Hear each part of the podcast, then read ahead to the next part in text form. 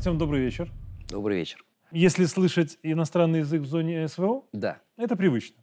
да. Но последняя информация, англоязычный кабинет министров на Украине, ну, мне представляется с трудом, правда, именно в Украине. Но появилось предложение Зеленского закрепить этот особый статус английского языка, и чтобы на нем разговаривали и прокуроры, и офицеры, и чиновники, да, ну и плюс к этому легализовать марихуану. Может быть, совместив это, да, что-то и получится, не знаю. Но как так получилось, что они хотели отменить русскую культуру, да, а отменяют самих себя? Так а, оно так и получилось, что те, кто все это задумал, они ровно это и задумали. Вы же понимаете, что никакая, а, никакая Украина и никакие украинцы как таковые для тех, кто это все, так сказать, продумал, сложил, и, и не в 14 ни в каком году, а сильно раньше. А, И это нужно отматываться, и у нас, наверное, нет на это время, это нужно отматываться еще в Первую мировую войну и так далее и тому подобное. Те, кто все это складывал, а, они делали это не ради Украины и украинцев. Они это делали ради того, чтобы иметь что-то, что было бы антироссией. И поэтому... Ну, из нас то же самое собирались сделать. Так точно. И поэтому и вот этот английский язык, и вот этот англоязычный кабинет, и вот эта вот ересь про э, марихуану, и это вот, э, значит, э, постоянное э, вот на одной ножке шагание про вот эту всю вот ересь с ЛГБТ, однополыми они же браками. скоро легализуют э, Конечно. однополые браки. Так Это они- уже заявлено. Конечно. Так вот я вам... Ведь это же к вопросу про гражданскую войну и про образ, э, про образ будущего. Эту сегодняшнюю э, так называемую Украину, ее такую для этого и создали, чтобы ее наполнять тем, чем она не является, чтобы она переставала быть тем, что она... Я вас уверяю, что украинские националисты через шаг для хозяев и, ну, скажем, для кураторов всего этого действия станут точно такими же врагами, как сегодня мы. Просто сегодня они нужны, сегодня они нужны. Ну, точно так же, как Гитлер в свое время перерезал штурмовиков Рема, вы понимаете, что на каком-то следующем шаге, когда сегодняшние щирые, значит, хлопцы-украинцы, которые думают, что, значит, э, вашингтонские и лондонские либералы затеяли это все ради того, чтобы они там с чубами ходили и строили свою неньку, они, когда они поймут, будет поздно. А чем это отличается от ситуации, когда они то же самое думали в 40-х годах Ничем. во время фашистской оккупации? Они же думали, что Гитлер даст им свободу и вот эту организует самостийную Украину. Так точно. Они ведь так думали тогда. Так это и есть часть плана, частью которого... Поэтому, честно вам признаюсь, меня вот это вот все заигрывание там с английским языком, с э, ЛГБТ, с ШМЛГБТ, оно меня совершенно не удивляет, потому что в рамках того проекта, в который сегодня... Я почему называю, вот мне многие пишут даже с Украины, чего ты все время вот называешь Укррейх? Я говорю, так потому что это, это не Украина. Это антироссия, которая, по сути, является и антиукраиной. Потому что из вас лепят то, чем вы не являетесь, и сегодняшняя, нынешняя, так называемая вот э, украинская власть, она и хочет, ну, знаете, вот это вот, она все время смотрит снизу, ну, возьмите, мы, мы же ваши буржуинские, что нам нужно сделать? Нам нужно вот это, хорошо, мы сделаем, английский язык, хорошо, английский язык. Нам нужно сколько, сколько пацанов нам нужно, значит, украинцев там сжечь? А, еще 60 тысяч, хорошо, еще э, там, денег дадите, дадите, да, все хорошо, так, набираем. Вот в чем все дело. Жесть. А, И, и для меня это все достаточно давно, особенно вот на этом этапе, стало настолько совершенно понятно, что для сегодняшнего украинского так называемого, э, я даже государственного его назвать не могу, а вот этого проекта, для них это абсолютно коммерческая история. А, Мы подстраиваемся под вас, мы за вас воюем, мы выполняем ваши задачи, а, а вы нам за это платите и даете нам прочие там ништяки и так далее и тому подобное. Все. Это, в принципе, идея наемничества. Наемнику все равно, какую форму носить. Забвение родного языка – это скорее как последняя рубашка. Ну, продавать больше нечего.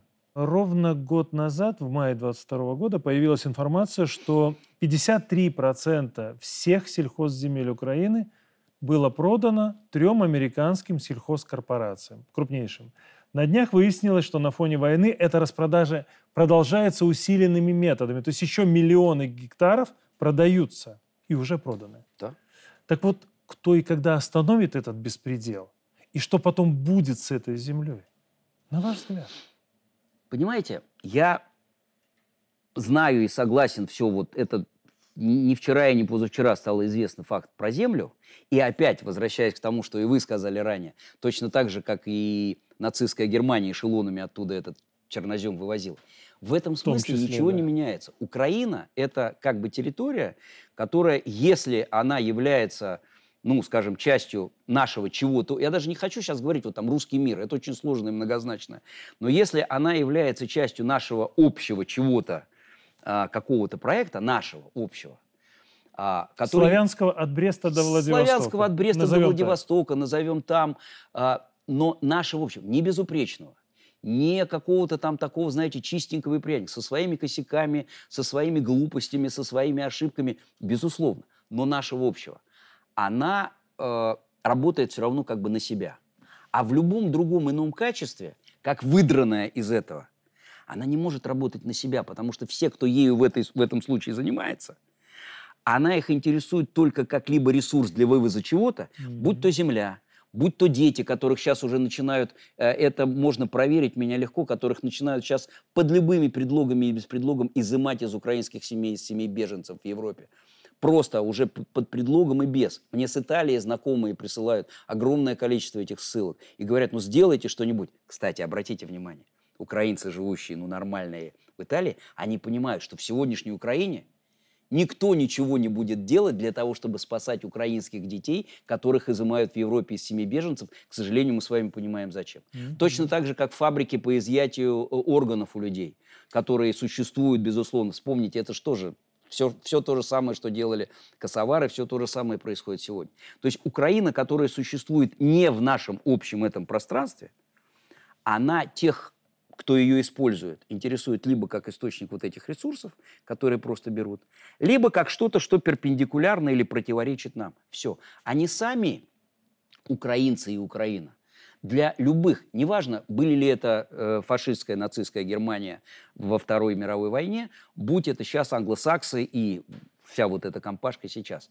Модельно ничего не меняется. Ну, не говоря уж о том, что в Первую мировую войну вся эта Украина, как политическая Украина, была использована немецкой и австро-венгерской разведкой mm-hmm. как, э, скажем так, подрывной фактор. И, ну, это просто история, против этого не попрешь. И это повторяется раз за разом, что она здесь, в этом нашем общем союзе, она при всех сложностях, при всех, конечно, не, жизнь вообще такая штука несовершенная, она все равно расцветает. И ну, все, что построено в сегодняшней Украине, когда построено и, и, и, и кем построено.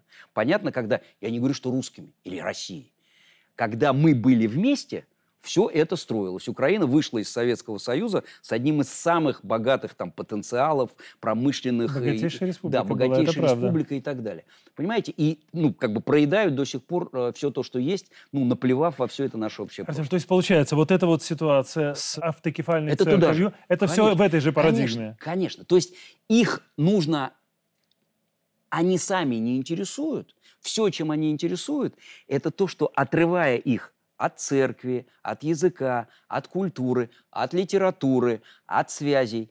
Их отрывают, делая нас слабее, потому что мы понимаем, что нас всех вместе. Конечно, нас всех вместе. То есть, то есть и, и это единственное, для чего они э, нужны. Они этого не понимают. И крайнее в этой теме, чего не понимают украинцы, и если, ну, какие-то украинцы, которые там не согласны со мной или смотрят нас там, там или здесь, не знаю, то, о чем они должны задуматься, это очень важно. Я писал об этом некоторое время назад у себя в Телеграме, в таком, ну, как бы в, в метафорическом смысле. А Украина для сегодняшних и для всех прошлых хозяев, это как женщина, которую хотят отбить у другого. Но ровно в тот момент, когда ее отбивают, она становится неинтересной. Она интересна только тем, чтобы ее отбить.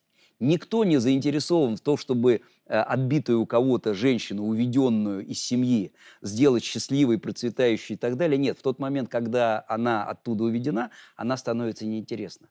Это вот, это вот ровно все то же самое. То есть они для этого самого э, Запада, неважно, англосаксонского, мы сейчас не будем в это углубляться, они для них точно такие же русские, как мы. Все эти рассказы, что они какие-то для них отдельные, они понимают эту разницу, они для них точно те же самые русские. Но просто они те же посмотрите любой голливудский фильм. Любой голливудский фильм. Из любого голливудского фильма совершенно очевидно, что любой выходец из Советского Союза, русский, грузин, литовец, Все русские. кто угодно, они все русские. И вот Все это русские. на самом деле в Голливуде, это же не потому, что они не понимают. Они как раз все прекрасно понимают, что для них мы все русские, и поэтому они вот одних против других. Но Всё. вот это последний скандал, да, который связан э, не просто с церковью, а с распродажей духовных ценностей. Да? Служба внешней разведки России сообщает, что ценности, русские ценности Киева-Печорской лавры, да, сотни икон, мощи, мощи Ильи Муромца и Нестора Летописца при содействии ЮНЕСКО будут вывезены да, из Украины в западные музеи в Италии, во Францию, в Ватикан. Часть уже русских икон уже находится там. Да. Вот что ждет эти духовные ценности в последующем? Есть ли вообще вероятность, что Украина или украинское пространство когда-нибудь это увидит? Мы же помним, что случилось со скифским, с киевским золотом. золотом.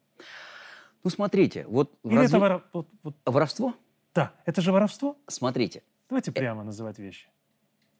прямо называя вещи на том уровне, на котором они являются воровством, это безусловно. Но этого же есть несколько уровней. Понятно, что те, кто вот конкретно конкретные вещи вывозит, и те, кто их принимает в конкретные музеи, они, они занимаются воровством.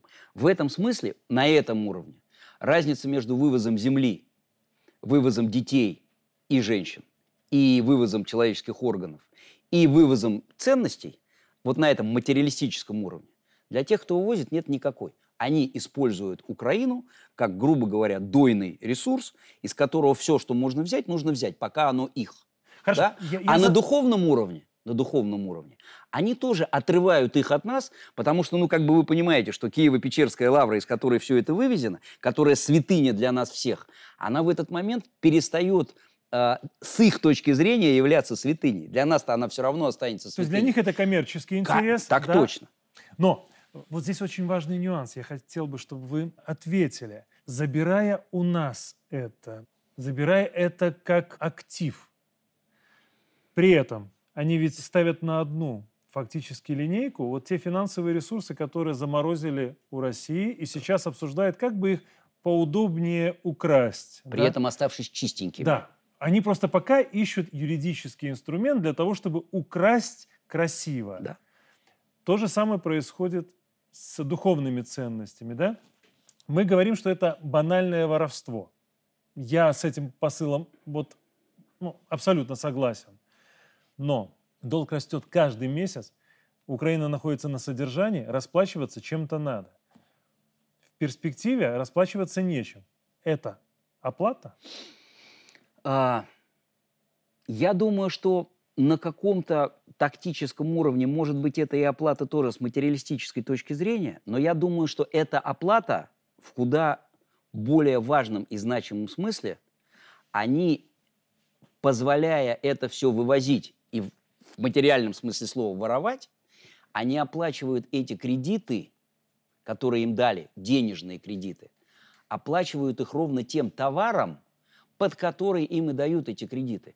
Им дают кредиты под тот товар, который называется «Вы делаете себя антироссией, вы изживаете из себя все э, культурно, э, языково, э, э, с точки зрения веры, вы изживаете». То есть, грубо говоря, то, под что их подрядили, вот этот сегодняшний э, проект «Укрорейх», он тем, что он отказывается от всего русского или славя- восточнославянского, что в нем есть, он и- он и нужен. Поэтому это и есть расплата. То есть для Запада это очень успешный проект. Для Запада это, к сожалению, на сегодняшний день достаточно успешный проект. И, собственно говоря, и э, отрыв его от... Вы же понимаете, что ну, э, сегодня еще нет, но если, грубо говоря, как это планируется Западом, 10-15 лет вырастают люди в рамках вот этой вот непонятной, э, непонятно какой секты, э, которую они сделали вместо православия, все равно возникает и это, э, ну, скажем, это вот этот разрыв, который уже с некоторыми будет трудно восполнить. То есть то, за что им платят они расплачиваются ровно этим. Им платят за то, чтобы они себя вырывали из нашего общего пространства. Артем, ну вот раз мы уже затронули немножко тему детей, да, Так, это ведь кстати, страшно. гов- говоря, им платят, я говорю не украинцев, я говорю нынешний украинский проект, который под все это подписался. Согласен. Мы затронули немножко тему детей, да, вот ее надо немножко коснуться чуть глубже, потому что она страшная. Гораздо страшнее, может быть, даже, чем финансовые активы и, извините, даже духовные ценности, потому что дети — это не просто наше будущее, да, это так пафосно говоря, но мы всегда на этой почве рефлексируем очень сильно. Вот на фоне войны, то, что происходит. Частный случай. Задержан урод в Украине, который продавал детей на органы.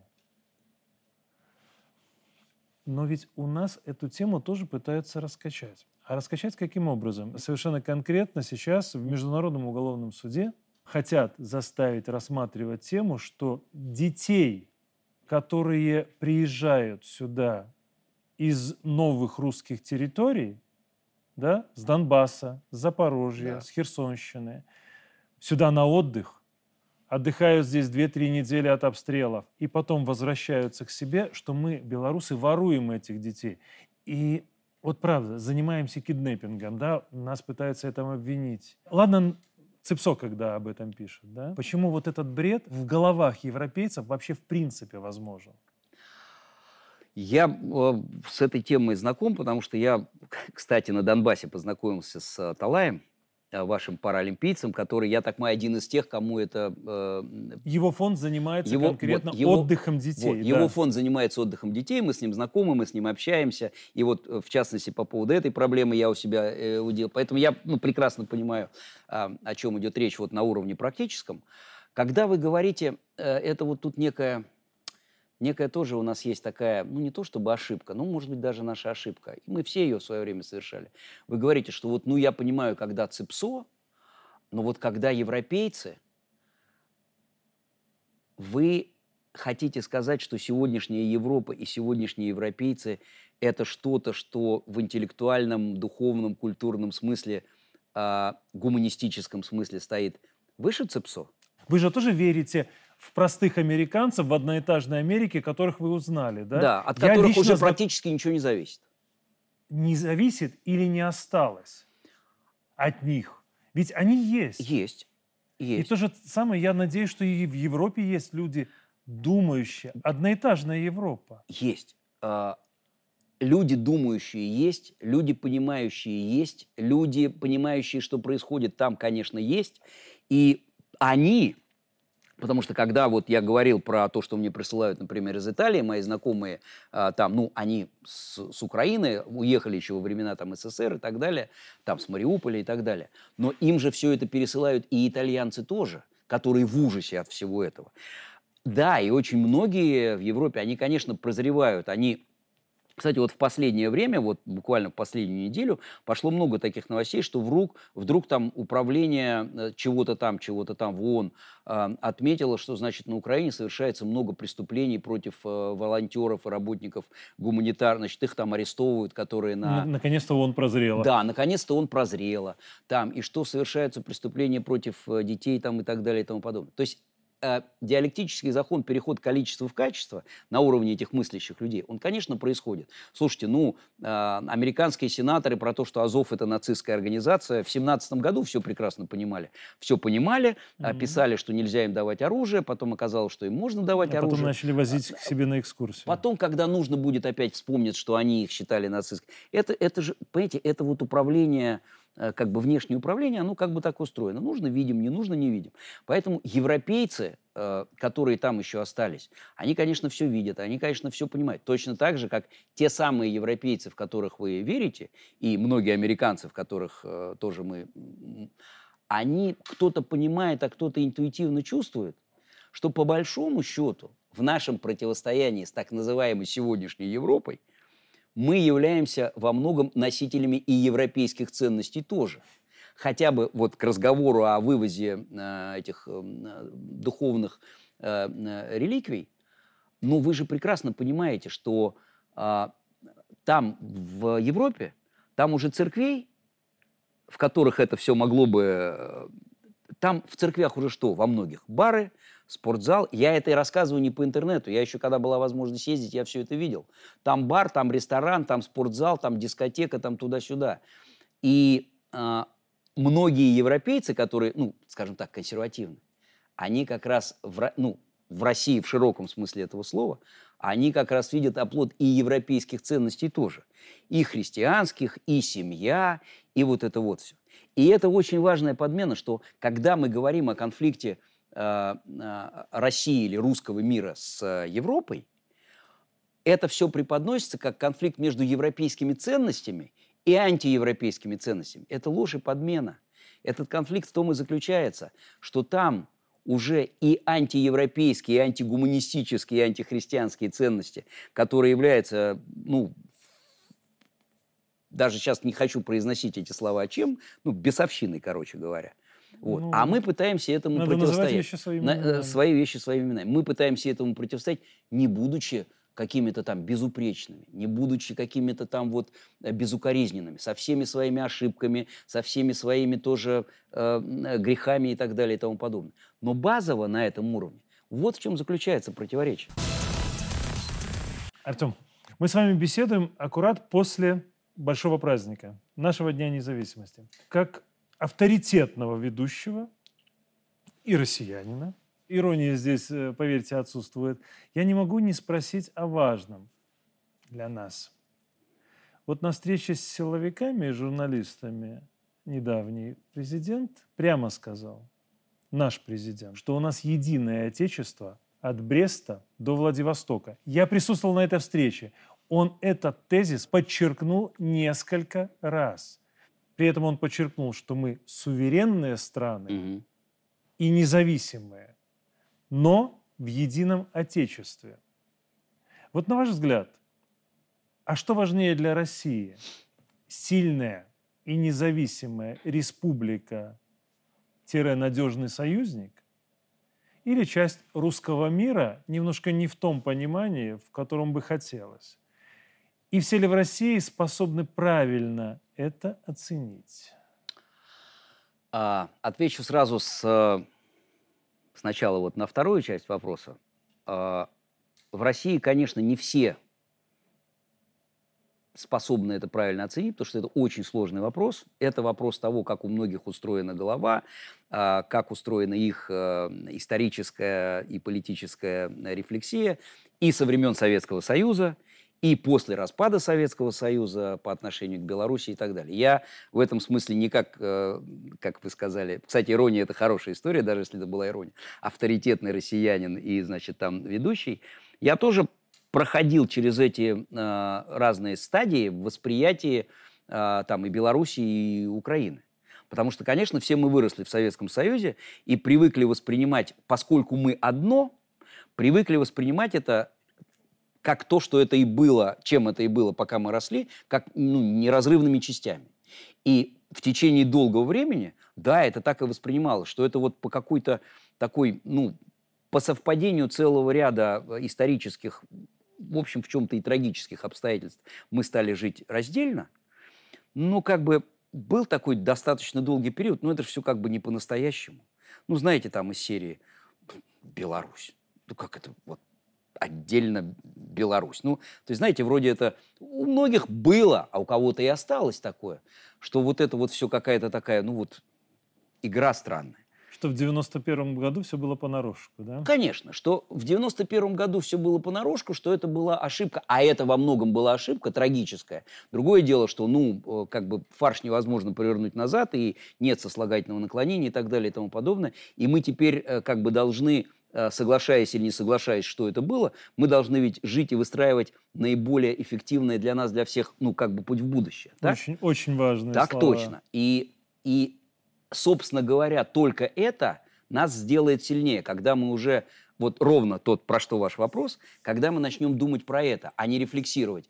Ну вот, вот а как там это было правильно или неправильно? Для меня Путин все про это очень правильно сказал. Что тот, кто не жалеет про это, у того нет сердца, а тот, кто хочет это склеить, как было, у того нет головы. Склеить, как было, уже нельзя, поэтому нужно выстраивать что-то новое. Теперь к первой части этого вопроса. Что для нас важнее? Во-первых, для меня это не, не тезис и антитезис, это не противоречие. Отдельная самостоятельная суверенная Беларусь и часть э, нашего общего, общего некого э, дома или политологически выражаясь проекта и так далее. Я вам больше скажу, я про это говорил в свое время э, даже в эфире, и меня тогда даже многие мои друзья не поняли. А, но я остался при этой точке зрения. Я-то как раз считаю, что, возможно, для нас всех вместе, как для нашего вот этого единства, культурного, исторического, ментального. Против нас же в первую очередь ментальную войну ведут. Вот то, что делают сейчас с Украиной. Безусловно. Это прежде всего ментальная война, потому что их именно перепрошили. Так вот, Белоруссия, как у нас ее называют, или Беларусь, как она официально называется здесь, а, которая живет как отдельная страна, при этом осознавая себя частью нашего единства, я считаю, что для нас это, как бы это сказать, в культурном, историческом, как угодно, геополитическом смысле, это очень важный ресурс. Объясню почему. Потому что когда в 91 году наш общий проект закончился, там советский, социалистический и так далее и тому подобное, было же несколько разных вариантов выхода из этого. Выхода из этого и перехода во что-то другое. И Россия выбрала или вынужденно пошла по одному пути, Беларусь пошла по другому. И результаты, которые мы достигли на сегодняшний день, они мне дают основание считать, что многое из того, что делалось в Беларуси, было более мягким и более щадящим способом переходного периода и выхода из того, что... То есть Россия бросилась или была брошена, мы сейчас это не обсуждаем, mm-hmm. с головой в вот в этот вот дикий капитализм, в эпоху первоначального накопления капитала, в разгосудар... разгосударствление, и вот это вот все, через что мы прошли. Это очень больная тема. Очень больная тема. Беларусь не бро... точнее, в какой-то момент отошла от этого и пошла по другому пути. У него есть свои плюсы, у него есть свои минусы, у него есть свои сложности, у него есть свои преимущества. И альтернатива, которую ты видишь перед глазами, она всегда очень важна. Когда у нас есть вот тут Россия со своими плюсами и минусами, вот тут у нас есть Беларусь со своими плюсами и минусами. А вот тут у нас была бы еще Украина со своими плюсами и минусами. Исходя из того, что мы все как бы одно, но все равно некоторые, ну, скажем так, менталитет все равно в чем-то... Э, и это не потому, что мы там русские, белорусы и украинцы. Слушайте, вы приезжаете в Пензенскую область, там тоже есть какие-то свои ментальные отличия, да? Вот. И вот Беларусь идет по этому пути. И ты смотришь, ага, вот это-то вот у них, э, вот у них-то это вот классно, интересно, да? А пример вам конкретный. Я вот вчера э, из аэропорта ехал, ночью. Мне рассказывает водитель, а мы едем ночью, а я говорю, а чем мы так на каждом светофоре? А он говорит, а это у нас ночью красная волна. Не зеленая волна светофоров, угу. а красная волна светофоров. Я говорю, а зачем? А чтобы не гоняли. Понимаете? Это же... Это... И я сразу подумал, это же интересный подход. У нас наоборот, как бы ночь это типа время, давай там, погнали. А тут нет, чтобы не гоняли. Так хорошо, пусть, пусть здесь это будет так. Но очень важно, чтобы мы были при этом единством, чтобы э, мы были сообщающимися сосудами, и когда у тебя здесь есть так, и ты можешь посмотреть, о, там вот это вот, там э, по-другому с приватизацией, там по-другому с этим, там, ну, вот эти вот все разницы. Это будет для руководства каждой отдельной из наших стран, это будет показатель, о, смотри, а у них-то это, а наши же тоже видят, что там так. Понимаете, ну, из, из совершенно банальной э, сферы, э, ну это наверняка всем здесь известно, но тем не менее, для меня это очень важный пример. А с каким э, выражением в России произносят слова «белорусские продукты»? Ну, Понимаете? С вкусным. Белорусские, белорусские продукты – это на уровне практическом результат того, что в свое время Беларусь выбрала немножечко другой путь. Ну, в чем-то немножечко, в чем-то не немножечко. Да? И они теперь такие, какие они есть. Да? А, я помню, что году в каком-то 15 или 16 а, как раз когда мы с женой ну, были тут в Беларуси, мы остановились а, значит, там в населенном, как же он, Ивье называется, Ивье. Ивье. Ну, оно, Ивье, да. Ивье оно написано на входе, там, э, да, значит, Ивье. И там есть такой магазин, не буду говорить его название в эфире, а то подумают, Шенин там приехал тут рекламу, значит, вкатывать. Mm-hmm. Вот, и мы там, ну, просто надо было поесть, мы купили хлеба и колбасы. И э, ну, порезали и ну, в машине просто начали есть. И жена говорит, слушай, что-то, что-то, говорит, не то. Я говорю, так оно, конечно, не то, потому что оно настоящее. Оно, понимаете, оно не то, что там пахнет колбасой, а оно колбаса. Оно является колбасой. Оно является да. колбасой, да? Понимаете, это очень маленький банальный примерчик, можно дальше их развертывать очень много. Поэтому я считаю, внимание, что если мы это разнообразие подходов, а, каких-то там вариантов. Если мы его сможем сохранить и использовать как ресурс для того, чтобы извлекать взаимно уроки из этого, это нас укрепит. Безусловно. Вот и все. Поэтому для меня... Очень важный момент. Такой. Знаете, вы так красиво все рассказывали. Знаете, я хочу, правда, на правах человека, который ведет эту программу, да, ага. у вас такое право есть в Москве, у меня есть здесь. Ведь для понимания все очень просто. Если мы, как э, самостоятельная, суверенная страна, нам хватит ума, а я уверен, что с нашим президентом это будет всегда, нам хватит ума не становиться антироссией, и, соответственно, мы сможем друг с другом дружить, общаться, смотреть, у кого что лучше, обмениваться этим и оставаться при этом независимыми суверенными, а что нам что-то другое надо – нам надо именно это. И вам, и нам. Несмотря на то, что мы говорим совершенно на одном языке сейчас, да? Я не могу не спросить один вопрос у вас. Угу. Как у, а, скажем так, современника, человека, профессионала. Вот как в 2020 году вы наблюдали за нашей попыткой госпереворота? И почему интервенции у нас не случилось? И почему в понедельник мы смогли отпраздновать 3 июля, День независимости? А вы сказали слово «как я наблюдал». Я не наблюдал. Я оказался в самой гуще этих событий, а, работая там, где я работаю.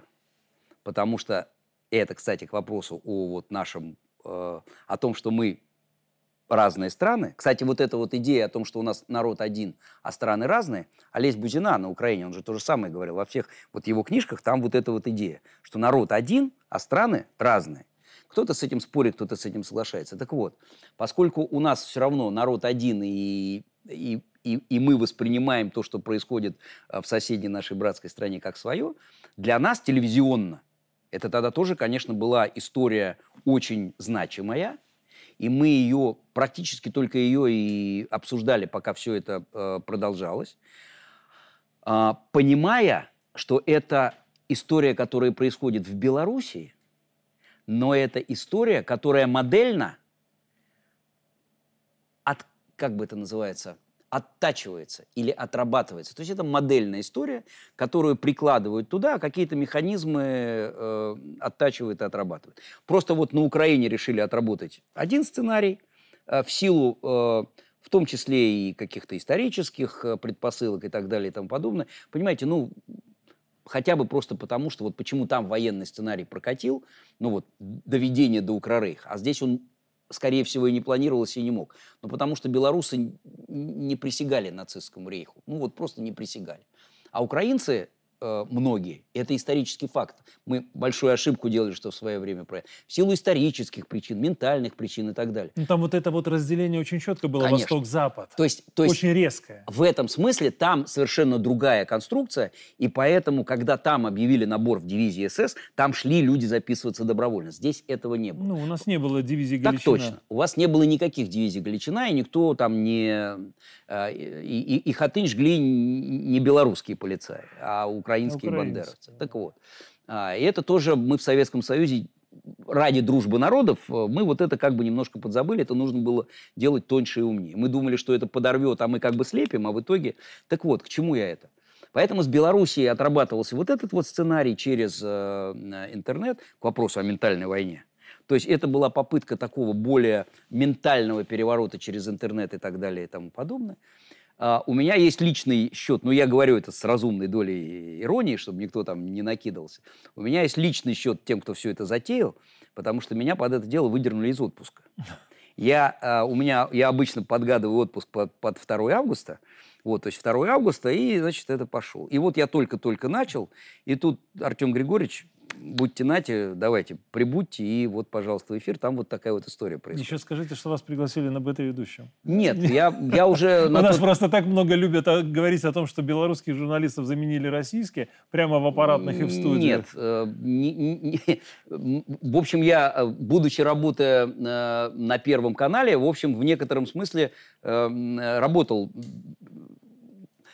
практически обсуждая белорусские события, именно потому, что для нас эти события были не чужие, не про чужих и не про другое. Потому что мы понимали, что те люди, которые это делают, те люди, которые этим руководят, и те люди, которые дергают это ниточки, это те же самые люди, которые дергают просто другие ниточки других проектов на Украине, и которые дергают э, ниточки других проектов, которые у нас. То есть мы понимали, что это как бы нити одной и той же паутины, которые пытались вот сюда, значит, протянуть. Поэтому я это все отработал в прямом эфире, я это все отработал, что называется, в ежедневном режиме.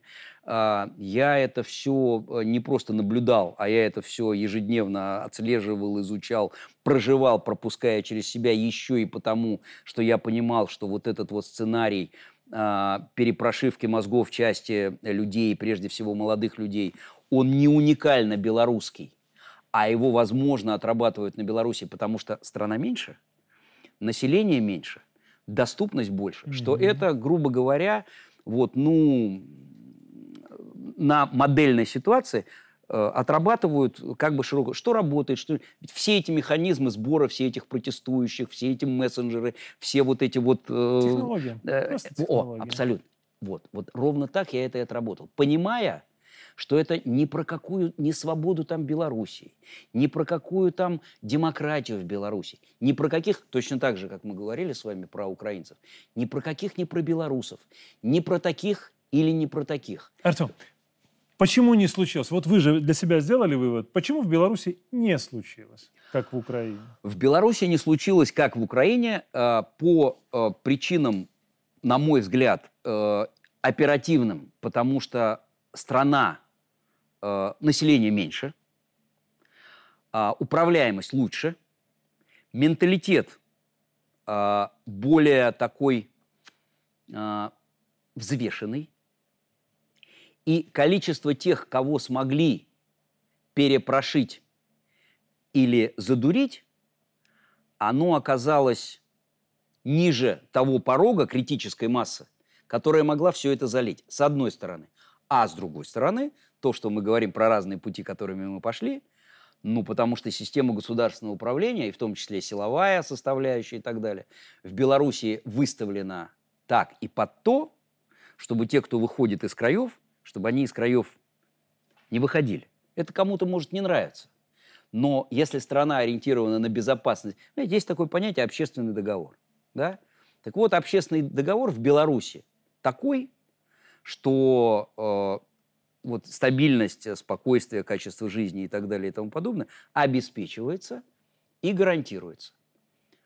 А в обмен на это, да, есть силовая составляющая, есть право, правовая, э, правоохранительная составляющая. Да, достаточно сильно. Это не всем нравится. С точки зрения рассказов там о э, неких, значит, демократических правилах и ценностей, пусть эти люди попробуют съездить в Европу и сделать там что-нибудь не то. Их тут же воткнут головой в асфальт, так, как им просто и не снилось.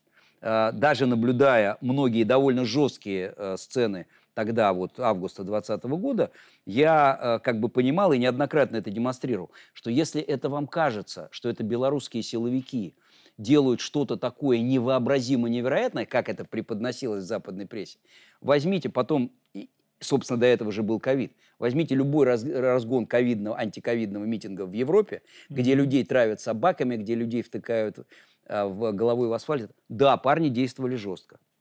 Более того, в каких-то ситуациях мы все равно все люди. Их же выдергивали на то, чтобы... Я же, понимаете, я же это все по кадрам. Э, анализировал в эфире. И я понимал, что в каких-то ситуациях их раздергивали, этих парней, на то, чтобы они действовали жестко, чтобы они где-то пере... пере чтобы потом вот то, где они превысили, чтобы вот из этого все и раздуть. И это тоже была часть э, как бы манипуляции, которая потом не раз отрабатывалась, да и до этого отрабатывалась на нашем ну, примере. Вы же телевизионщик, вы прекрасно понимаете. Сначала бьют милиционера, потом прибегает несколько милиционеров. Так точно. Начинают его освобождать, вытаскивается только последняя все часть, правильно. и все. Поэтому ответ на, вы, на ваш вопрос из моих уст звучит следующим образом. В Беларуси не получилось, потому что те, кто это все планировал и, а, скажем так, разрабатывал эту технологию, они не учли многих вещей, прежде всего ментальных, но и политических тоже. И качество белорусского общества, качества разные – они оказались не подвластны вот этой вот технологии, которая, ну, Джина Шарпа книги мы все Конечно. читали, революция и так далее. И они действовали по неким методичкам, а здесь не все из этих методичек э, сработали. В силу в том числе, да, и тут, наверное, нет ничего обидного, э, что все-таки менталитет белорусов, он такой взвешенный. Ну, понимаете, о чем я говорю. Вот. То есть, условно... Промяркованный, как говорят. Да, промяркованный. Вот, поэтому э, эта методичка, которая прекрасно сработала на Майдане, она здесь не сработала. С кем-то сработала. Но я еще раз говорю, критическая э, масса. И Беларусь в этом смысле, в, в том случае, она явилась таким, к вопросу о нашем общем там, мире – Э, проекте, как угодно его назовите, да, она выдержала удар, который, э, который, собственно говоря, планировался, да и предполагается по нам всем. Я уверен, что наши силовики сделали больш... много выводов из того, что надеюсь, делали ваши. К вопросу о нашем э, общем, так сказать, общем вот общем единстве. Помните, как тогда было заявлено, что вот стоят бригады Росгвардии, которые готовы, если что. Это, это же, понимаете, как такая, это очень важная э, перекличка. Да, она может быть местами такая политическая, риторическая, как угодно. Но для меня это было абсолютное как бы вот такое созвучие. Когда э, Путин тогда сказал про эти бригады Росгвардии, которые готовы, которые, если что, войдут, и сейчас, когда Александр Григорьевич сказал про то, что если бы было нужно, мы бы, как в 41-м, сформировали бригаду. Вот. И дело не в том, э, это там э, имело какие-то практические... То есть вот уже дело не в этом. А это единство, оно проявляется, в общем, и в таких вот э, вещах. Просто и оно это проявилось. очень важное психологическое заявление, да, которое да. подчеркивает это единство. Конечно. Вот как раз тема схожая, смежная с этим. Сергей Лавров в интервью буквально заявил, что то, что происходит сейчас, это э, как война миров. Да. Да? да. И тут не избежать ассоциации. Вы помните, да? Герберт Уэллс «Война миров». В этом романе, который опередил свое время, понятно, да? Там европейцы, британцы, да, они воюют с фантастическими врагами, марсианами. Вот, а какие, по вашему мнению, вот эти два мира? И почему Запад из нас пытается все время сделать фантастических тварей? Потому что мы чужие для него. И он понимает, что мы чужие, которые не хотим перепрошиваться под него. Вот и все. Если, если они считают себя, а, будучи, на мой взгляд, бесятиной, ну, без под что рядиться, Понятно. как правило. Да? Понятно, что мы, которые этому противостоим, кто-то рационально и логически, а кто-то интуитивно, это значит, что нас нужно что? Нас нужно расчеловечивать. Вот этот процесс расчеловечивания. Да, в отношении русских и россиян сейчас более активно, по отношению к белорусам в 2020 году это было более активно, к тем белорусам, которые... В Украине колорады, так точно. в России орки, у нас тараканы. Абсолютно. То есть вот этот процесс расчеловечивания собственно говоря, расчеловеченный враг, он и перестает быть э, как бы человеком. Поэтому они для нас это и делают. Поэтому они в Мы, саде, мы, да? являемся анти- мы являемся антитезой тому, что пытаются сделать из них. И мы существуем как проект. Просто одно короткое добавление. При Советском Союзе все было то же самое. Половиной социальных своих достижений Запад был обязан чему? Тому, что существует Советский Союз. Советского Союза не стало. Что стало с социальными достижениями западноевропейских и американских трудящихся? Все сказали, да ты, а что, зачем теперь? До свидания, ребята. Вот и все. Теперь не с кем соревноваться. Это да. примерно то же самое, просто на другом материале. Хорошо, Артем, последний.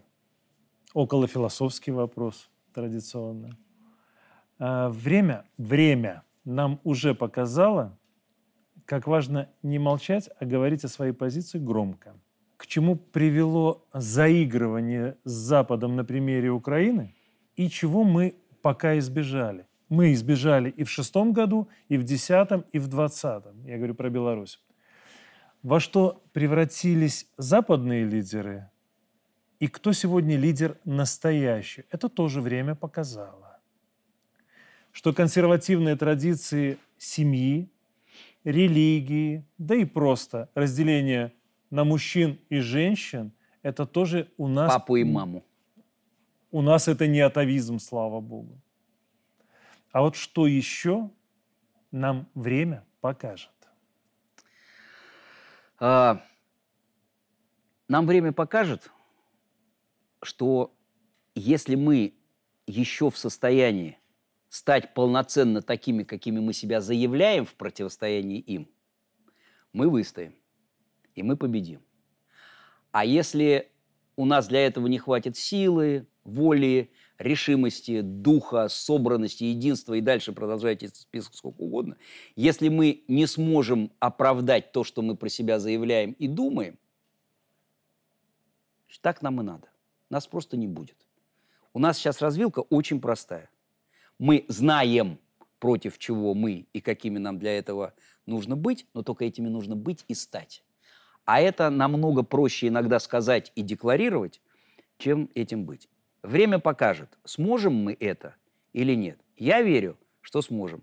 Надеюсь еще даже это застать. А там время покажет. Знаете, время покажет ваша программа, да? Я э, позволю себе закончить свою программу, нашу программу, тем, что вот я очень хочу, чтобы время показало, что мы были абсолютно правы, и поэтому мы победили.